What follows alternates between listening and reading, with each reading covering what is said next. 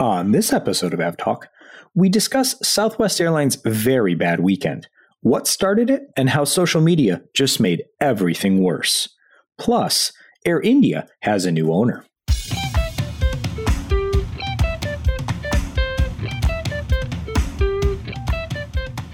Hello and welcome to episode 133 of AvTalk. I am Ian Petchenik here, as always, with Jason Rabinowitz. Hello, Ian. How's it going? Hello, Jason. Uh, it's going well. How are you, sir? I'm good. I'm taking the next couple days off and going to look at some trees for a while. So that'll be nice. I feel like there's more to it than just kind of looking. Are you going leaf peeping? No, but I'm sure I'll see some leaves. Oh, so this is not a uh, this is not a leaf peeping trip. You're not going to No, actually look it- at the. it's- There will just be trees There where will be you are. Yes, Got I, I am got it. retreating out of New York City for a couple days, and there will happen to be some trees around. Well, that sounds good. I mean, I thought maybe there was something special about these particular trees. Maybe you were going to go, well, no, it's not spring, so you wouldn't be making maple syrup. I don't know what you would be doing with the trees. Wait, I thought maple just syrup was the fall. That's spring. well, you tap them in the spring. Oh, okay, sure. And then the whole pumpkin thing, I guess, is the Sure, a little, fall. little too early in the year, at least this far south, to see any really, truly pretty trees. I guess still too. Well, I wish you the best in your uh, tree viewing. Thank you. It's turned into an odd arboreal podcast introduction, but he, here we are. It was, it was bound to happen eventually. Eventually, I mean, eventually you end up in the woods. So uh, let's talk about the elephant in the industry at the moment. It's Wednesday, the 13th of October, and over the past five or so days, Southwest Airlines has had a rough, rough time, and they seem to to now be getting back back on their way with few cancellations finally today. Tuesday was better, but not great, and today seems to be they seem to be back to normal. But over the weekend, it was anything but. Yeah. So we've seen this several times in the past, I don't know, six months. We saw it with American, we saw it with Spirit, we saw it once before this summer with Southwest, actually, when they had some sort of IT issues that lasted several days and really handicapped the operation. But this one really seemed to be the most impactful and the most. Uh, questionable, really, since Southwest really did not initially come clean to what the true issue was at hand. And they initially blamed this cascading, I'm going to call it a system failure, on weather and air traffic control problems in Florida. But weather and air traffic control problems in Florida on Friday shouldn't mean you're running only about 70% of your operation on Sunday. So the, the numbers just didn't add up. And it led to a lot of speculation, both valid and completely crazy, unacceptably damaging, wrong speculation. Yeah, so let's back up to Friday. The precipitating factors that Southwest mentioned were all valid. That They that were actually happened. So what happened was is Southwest was the impact on Southwest was oversized compared to other airlines based on their traffic into and out of Florida. There were thunderstorms in Florida. There was a, a staffing issue, a temporary staffing issue at the Jacksonville en route center in Florida. And the weather issues and the staffing issues were made worse by the fact that there was a military training exercise taking place off the, the eastern seaboard that closed some of the airspace to commercial traffic that would have been used for overflow to get around the weather that was impacting Florida. So flights coming up and down the eastern seaboard couldn't use certain airspace because of the the military training exercises. And so you ended up with with longer reroutes and ground stops and ground delay programs and, and all sorts of not fun stuff happening to all of the airlines that are trying to get in and out of Florida. The other airlines that were impacted by this, namely American and Spirit having the highest number of, of flights into and out of Florida specifically, their operations were not impacted beyond basically midday Saturday after all of this. Southwest, on the other hand, continued to have major, major problems throughout the weekend. And their stated rationale throughout the weekend was basically weather. And then they started just blaming the air traffic control problems, even though that was the beginning factor, but didn't really account for why Southwest was still having such trouble. Yeah, I likened it to basically weather and air traffic control being the fuse that lit the dynamite that was packed with understaffing, overscheduling, fatigue by frontline staff, and then it just hit a point where the whole thing exploded and came undone. And this is pretty much exactly what we saw with Spirit a couple months ago, where they overreached, they overscheduled, their crews were overstressed and it got to the point where flights ended up getting canceled crews were displaced aircraft were displaced and they just couldn't keep track of where the planes were compared to where the crews were and they couldn't make that link between getting the crews to the aircraft to operate the flights which is what southwest is basically saying and then it took them days to really put all those pieces back together now, Southwest seems to have put the pieces back together and gotten a somewhat respectable operation faster than Spirit did a few months ago. But comparing Southwest to Spirit is not something you would have thought you'd have to do just a few years ago. Well, especially given the fact that Spirit's business model is based on everything has to go right, or at least Ah, the old Norwegian model. Yeah, I mean, yeah, and, and we've talked about this. How uh, I think you personally have been impacted by that, and so you know the, the spirits model being based on everything has to go right.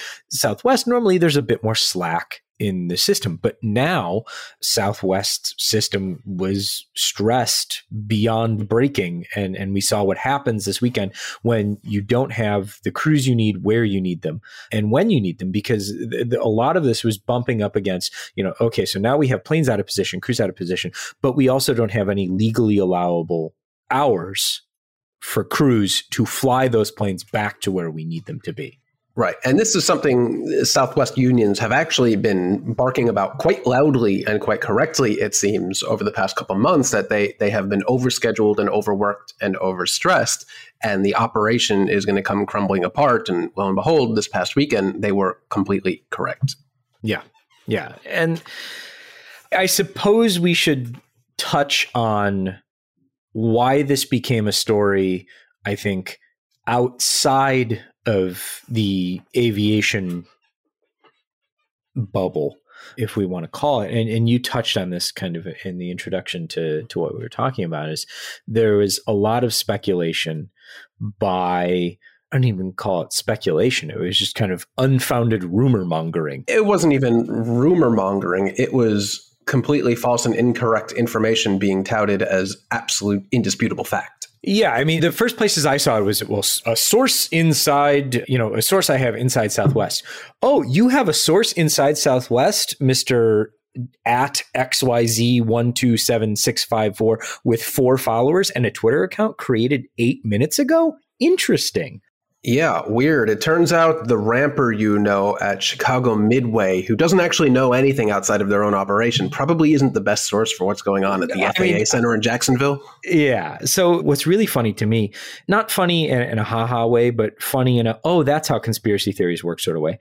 The whole thing, the first bit of disinfo began with the controllers are revolting against being required to be vaccinated against COVID. And then when that got shot down by the controllers union, the FAA, and pretty much anyone who would know whether or not that was correct, it moved on to, oh, well, it's the Southwest pilots who are revolting and there's a work action. And the Southwest pilots were like, no, we're just being overworked. This has nothing to do with vaccines at all. This has everything to do with the fact that, you know, say we need a thousand pilots, we've got not a thousand pilots. Or if we need, you know, 2,000 flight attendants, we don't have 2,000 flight attendants. They're not scheduling enough people. We don't have enough people. And it just kind of jumped until ran out of steam. And then everyone was like, oh, well, okay, it, it was uh, operational issues. And I don't think it was helped by the fact that Southwest over the weekend continued to say that it was air traffic control and weather issues. Southwest, in the week following, so Monday, Tuesday, Wednesday, up until this point, has been very vocal since then that none of those rumors were true. It was a staffing issue triggered by the bad weather and ATC issues in Florida. And an interesting stat from Gary Kelly that actually half of all Southwest aircraft touch Florida at least once a day, which is very interesting and I did not know that. I don't know about you. So Southwest does have a huge oversized presence in Florida, but it took them far too long to really explain that no, these rumors are categorically false to the point where on Sunday, a day you normally wouldn't see much happening from a bureaucracy like the FAA, but they took to social media to explicitly refute the rumors that were happening, not quite mentioning Southwest directly by name, but basically saying, hey, we had some issues on Friday, but all of our data is open to the public. Nothing happened on Saturday and Sunday. So any of these issues that are happening, they ain't our fault. Some airlines continue. Some airlines issues. are continuing to have issues. I wonder who that may be. I have but no that, idea who they were talking about. That is as close as you'll ever see a federal regulator throwing a company under the bus in a well, non non regulatory hearing I setting. mean, I don't think that was. I don't think it was the FAA throwing Southwest under the bus. I, I think it was the FAA crawling out from under the bus and then trying to toss Southwest back under, because Southwest, I mean, had basically been relying on this. You know, it's the air traffic control and weather's fault. And I know that when you know people look at the weather and say, "Well, it's it's not raining here. We can take off."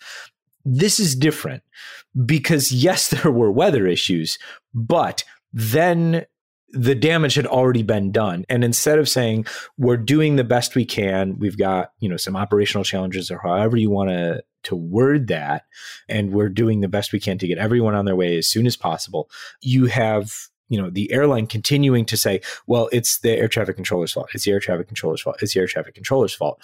And i think the faa rightfully said we and this happens sometimes I, I, think during storms and things like that where the FAA goes the FAA does not cancel flights. Airlines cancel flights. That's always their line that they use anytime there's weather or anything like that and people complain.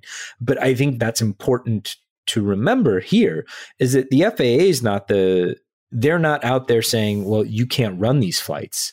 They're just saying just, you got to run them 8 hours from now. Yeah. So it'll be you know it'll be interesting to see kind of how how this shakes out as far as what communication comes from from airlines in, in the future and what communication is this the start of better communication from the FAA because this seems like a very different tone from the FAA than we've seen in the past. Yeah, in the past, it's typically been here's the information, here are the delays, here's what's happening, get to the airport accordingly.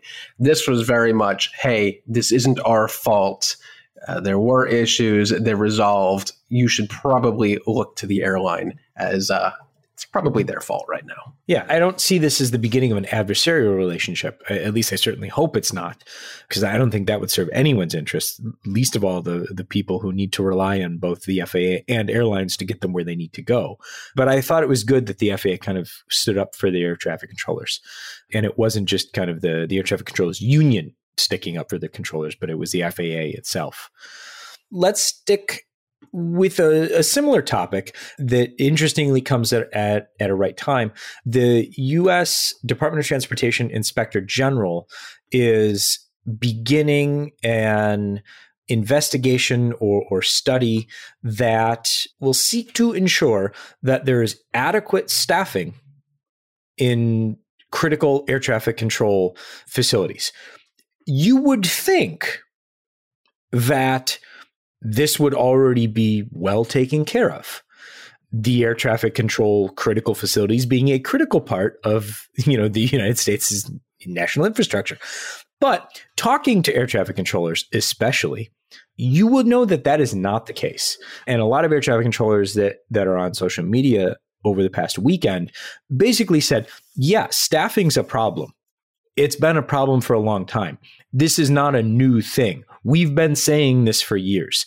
So whether the IG report actually develops into to some real change as far as perhaps hiring additional air traffic controllers or expanding these facilities somehow, it'll be good to see them acting in the right direction, I think. Yeah, I love a good investigation to tell you what you already know. yeah, this is it's not even a completely obvious problem. Everyone knows about it, but it's like you said, it's also been a thing for decades at this point.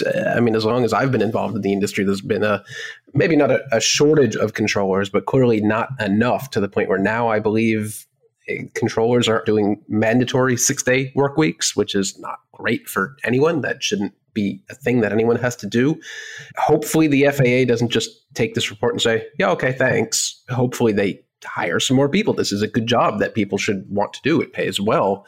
Hopefully, something actually changes and there's more, I guess, more staffing at the FAA controller wise. So things like what we saw in Florida don't happen again. Yeah. I mean, it's like you said, it hopefully turns into real action on behalf of the FAA. But uh, I guess we'll wait for the audit to come out and, and see where that goes. Let us now go halfway across the world, all the way to India, because there is now a new owner, well, old owner but new again. Wait, Air India. No, someone bought Air India. Someone bought Air India. Was it the, you? Uh, it was not me. My bid was far too low. As it turns out, a uh, radio flyer wagon and a pack of chewing gum did not get the job done. Ah, you needed two chewing gum packs. I, uh, you know, next time, next time. We'll, we'll see what happens. The Tata Group has won its bid for Air India, and they are set to take over the airline, it, it, looking to close the deal by the end of the year. And it'll be interesting to see what they do. So, Air India is basically an international airline as far as what slots they have and where they fly competitively should we say.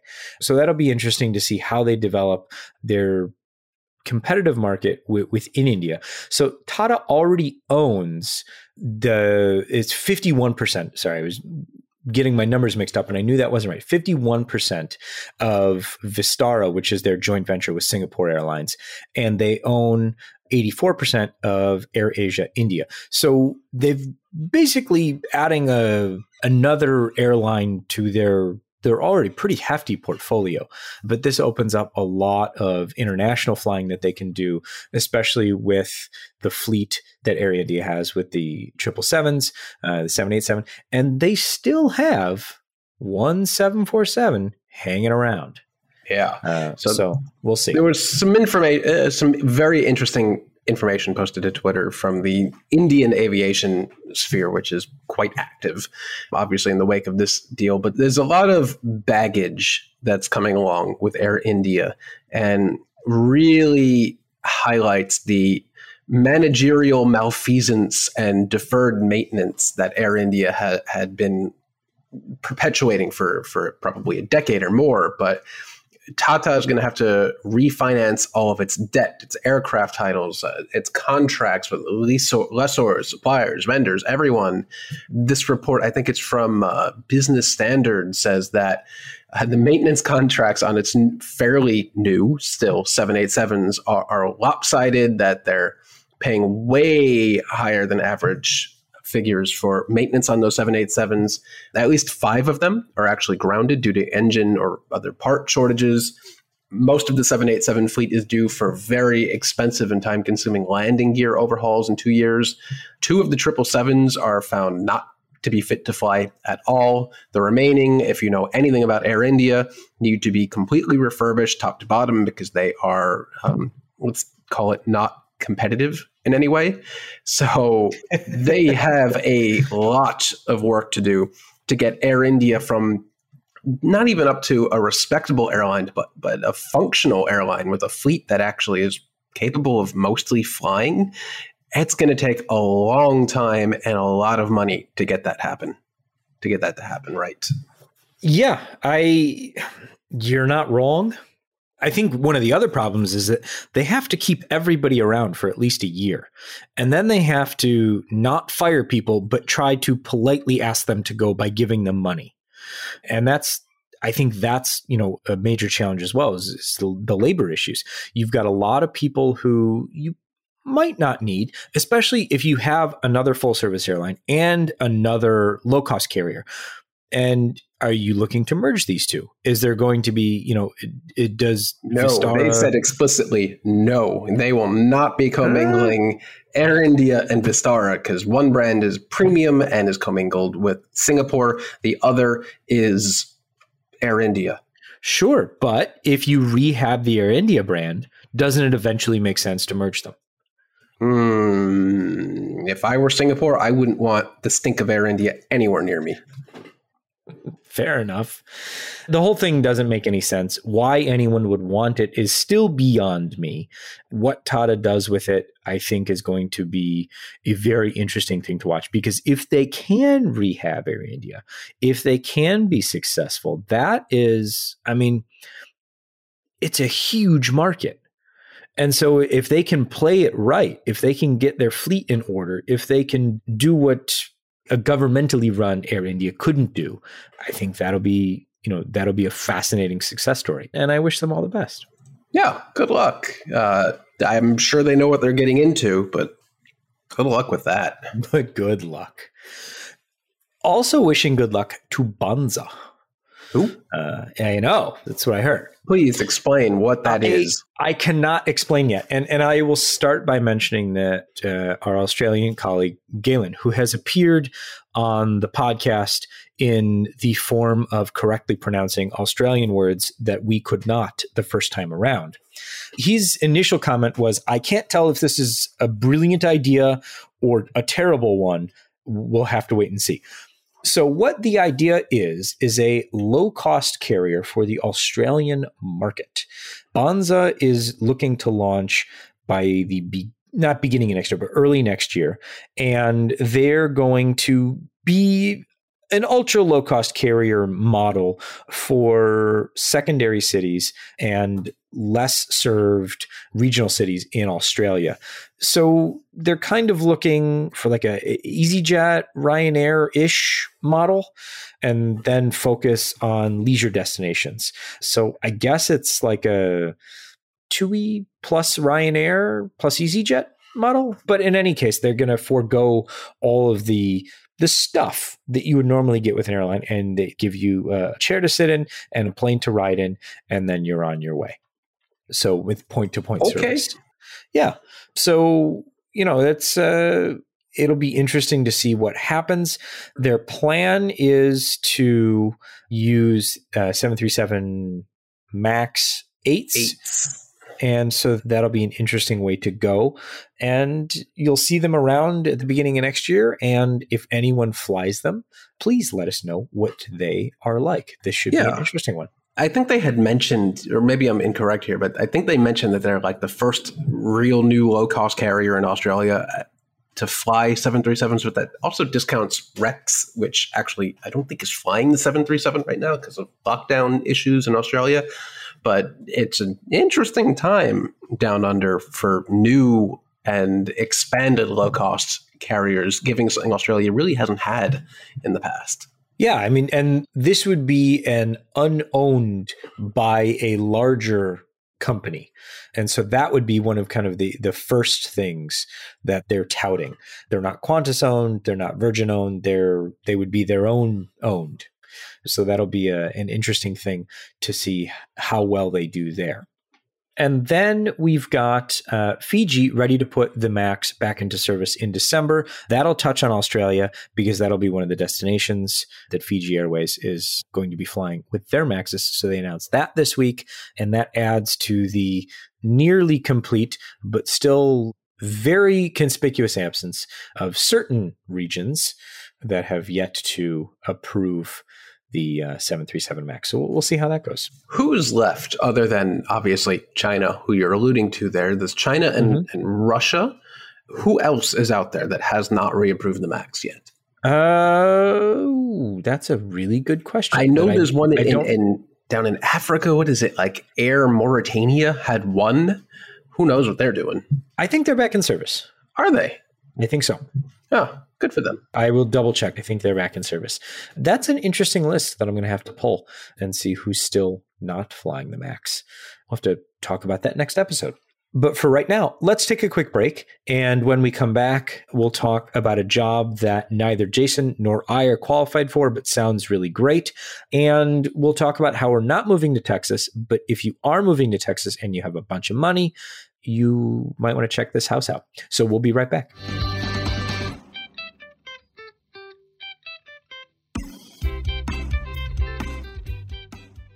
Welcome back. And there is a job opening that neither Jason nor I are qualified for. Not even close. but it's a really cool job. And if you happen to be listening to this podcast and you are qualified, you should really apply. Jason, tell them what they want. Yeah, so we talked to Sean Payne a few months ago mm-hmm. about what he does at the NTSB in regards to listening to not just aircraft flight and voice data recorders, but also from other vehicles, I guess, boats and helicopters and cars and trucks and they are hiring in that division. Um, the official name of the title is interdisciplinary engineer slash computer scientist bracket vehicle recorder specialist close bracket. So it's a very nice title. It is a full time position down in Washington D.C. Sorry, no work, no remote work is possible for this since you'll be, you know, I'd imagine working with actual recorders if you want to work with Sean, and it sounds like it could be a very interesting job, I won't get into it, but some of the details are providing engineering advice on vehicle recorders and one or more modes of transportation, performing vehicle recorder investigations as a group chairperson in a technically competent and thorough manner with supervision and mentoring from more senior NTSB staff. So basically, you will be in the department that, as I understand it, handles the vehicle recorders post accident, crash, incident, whatever. And if you are into it and you have the requisite background, education, and prior work history, this could be a very interesting position, but you have to apply by November 9th and you have to apply correctly because if you do not provide it in the format expected, usajobs.gov will promptly disregard your information. How dare it? How, How dare, dare someone not file the proper formatting is more like it. Well, there's that. We will put a link in the show notes to the job description and the application. Hopefully, someone out there is going, "Yeah, that sounds like a lot of fun. I would like to do that." And you enjoy a uh, a wonderful career as a vehicle recording specialist. Yes, that could be a lot of fun and probably a lot of work. Good rewarding work. yeah, good rewarding work. So I was vaccinated in a store for COVID. I, I went to a store. I, I, stood in line for a little bit, and that was that. Jason, I, I assume you you probably got the same thing. But I some, went to a building. There you go. Yeah, in, down the street, a medical building. It was great. look at that. Yeah. But uh, there are some folks in New Zealand this weekend that are going to have a much better, as far as I'm concerned, backdrop for their vaccination. And all these people who waited are getting all the good stuff. yeah, that's the, yeah, I mean, really. Some people got paid, other people get to go sit on a 787. So Air New Zealand has a special vaccination clinic happening this coming weekend that will take place aboard one of its 787s. And I thought that was a, a really cool thing to do, and especially to, uh, you know, to kind of, you know, encourage people to, to go and get vaccinated. I thought that was a, a really good idea. And I won't be taking advantage of it mostly because I've really vaccinated. You, you won't be taking advantage of, of the, uh, the New Zealand vaccination program. I have not invented a teleportation device yet. I'm still Damn. working on it. I'm missing a few parts, but that is something that if you are in New Zealand, uh, you you Good should for you. You should check that out. Yeah, this is uh, a step just above what Delta was doing, where they had their mass vaccination center in the uh, Delta Flight Museum, basically right underneath the 767, which is awesome. This is a step above since you actually get to go on the airplane. People will board through the door and do business premiere. You'll receive your one dose of the Pfizer vaccine in the arm of your choice, which is Nice. Well, at least they um, give you a choice. Do you want it in the right or the left? It's your choice. Then you will move into the economy cabin where a snack service will commence while you wait to disembark the aircraft after your observation period. So not only are you getting your vaccination, but you're getting a free snack. Wow. How about that? I want to know what that snack is. Does Air New Zealand have like a signature snack like Delta has its Biscoff and United has its Stroopwafel? I don't know. The next time I can fly Air New Zealand, I will just to find that out. Great. All right. So we've got into the middle of October. We now have order and delivery numbers from the major manufacturers. Unhelpfully, I guess, they break them out differently. And Jason decided that the math just wasn't good enough to do. So we're going to do Boeing's third quarter deliveries and Airbus's monthly deliveries. Jason, take it away. Yeah, math isn't my strong suit, and I just don't have the time to break it out right now because we only decided we're going to do this during the break. But in the third quarter 2021, Boeing delivered uh, 85 aircraft, mostly 73 MAX, if we're being honest, which would be 66 MAX, bringing it to 179 total for the year. Two 747 I don't know who those went to, but I'm assuming UPS. cargo. All UPS at this point. Yeah. 11 767s, which maybe also UPS. FedEx. FedEx. And six 777s, which I'm just going to assume is cargo at this point, right? Uh, yes. And the last 300 ER to somebody? I don't remember who. Is it Aeroflot? Aeroflot. Yeah, that sounds right. Aeroflot. I think that was it. And still, up until this point that this data was released, next to the third quarter 787 deliveries is a dash, meaning none. They did not successfully deliver any 787s in the third quarter. So their year to date total remains at 14. Great, but that may be changing soon. We'll see in the next couple weeks. Meanwhile, on the Airbus side, we only have the numbers for September 2021. I could put the numbers together for all of third quarter, but I don't want to. So here's September four A220-300s, 20 A320neos, one A321ceo, which went to Delta. So they're actually still delivering some ceo aircraft. Nine A321neos, one A330-200, which I assume is an MRTT to some government, three A330-900 Neos, one including to Air Belgium, which I think is their first, and two A350-900. Shockingly, there were no A380s delivered. Yes, shockingly. Shocking. But a good, healthy spread of aircraft from Airbus. I'm a little surprised there were no A350 1000s in that list. There's a couple that are getting ready to go home that we saw in, in Toulouse that, that looked like they were finishing up their pre-delivery testing. So I would assume that they'll be part of the October monthly tally when we get that next month. Yeah, uh, there you have it. The the A320 Neo is really really still delivering quite strongly. I was surprised actually that the, the 320 had so had more than double the uh, amount of deliveries in the 321 Neo, which I thought was a more popular aircraft at this point, but I guess not. I think you know, as far as orders go, I mean that's certainly the case. But deliveries, I, I think we, I think we haven't caught up with the deliveries yet. Yeah, you'll you'll start to see that in, in in a few years. Let's close the show with a little real estate news. So Jason apparently has a few million laying around. I wish you would have told me sooner. We could have done something with that, Jason. But you have started real uh, house hunting in, in, Austin, Texas, for some reason, and came across a uh, a rather interesting home. So it's brought to my attention that there is a house in the northwestern suburbs of Austin, Texas, currently listed for $4.25 million, recently reduced by 250,000 actually, that has a theater room that is completely designed in aircraft interior specifications, basically. It has the sidewall of I'm not sure what aircraft that is. It looks like it might be a 7 37 i'm not quite sure.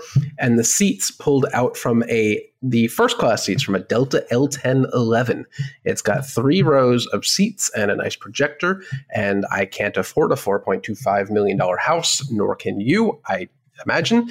But if you are looking for a house in uh, austin texas and have a couple million to drop and you like airplanes this looks like a pretty good choice. I mean you really can't go wrong with an airplane themed movie room. But but can you only show airplane movies? Oh, of course. Do you, have to, I mean, you have to, you know, this movie has been modified and formatted to fit your screen. Yeah, it's only going to be presented in like fuzzy SD, and you're going to have to watch a few commercials from Delta before you actually watch the movie, but it'll be worth it. Or like the what was the a few years ago the American all those NBC shows uh, that had the Oh, commercials. The that you had to- worst. The worst. You're only allowed to watch season five, episode nine of that stupid show in the Walmart knockoff. Well, if you've got you know a little over four million just laying around, go for it, and, And then put it on over for a movie. Put it on Yeah. Airbnb so we can go for a night. There you go. Problem solved. this this has been episode 133 of Av Talk. I am Ian Petchenik here as always with Jason Rabinowitz, thanks for listening.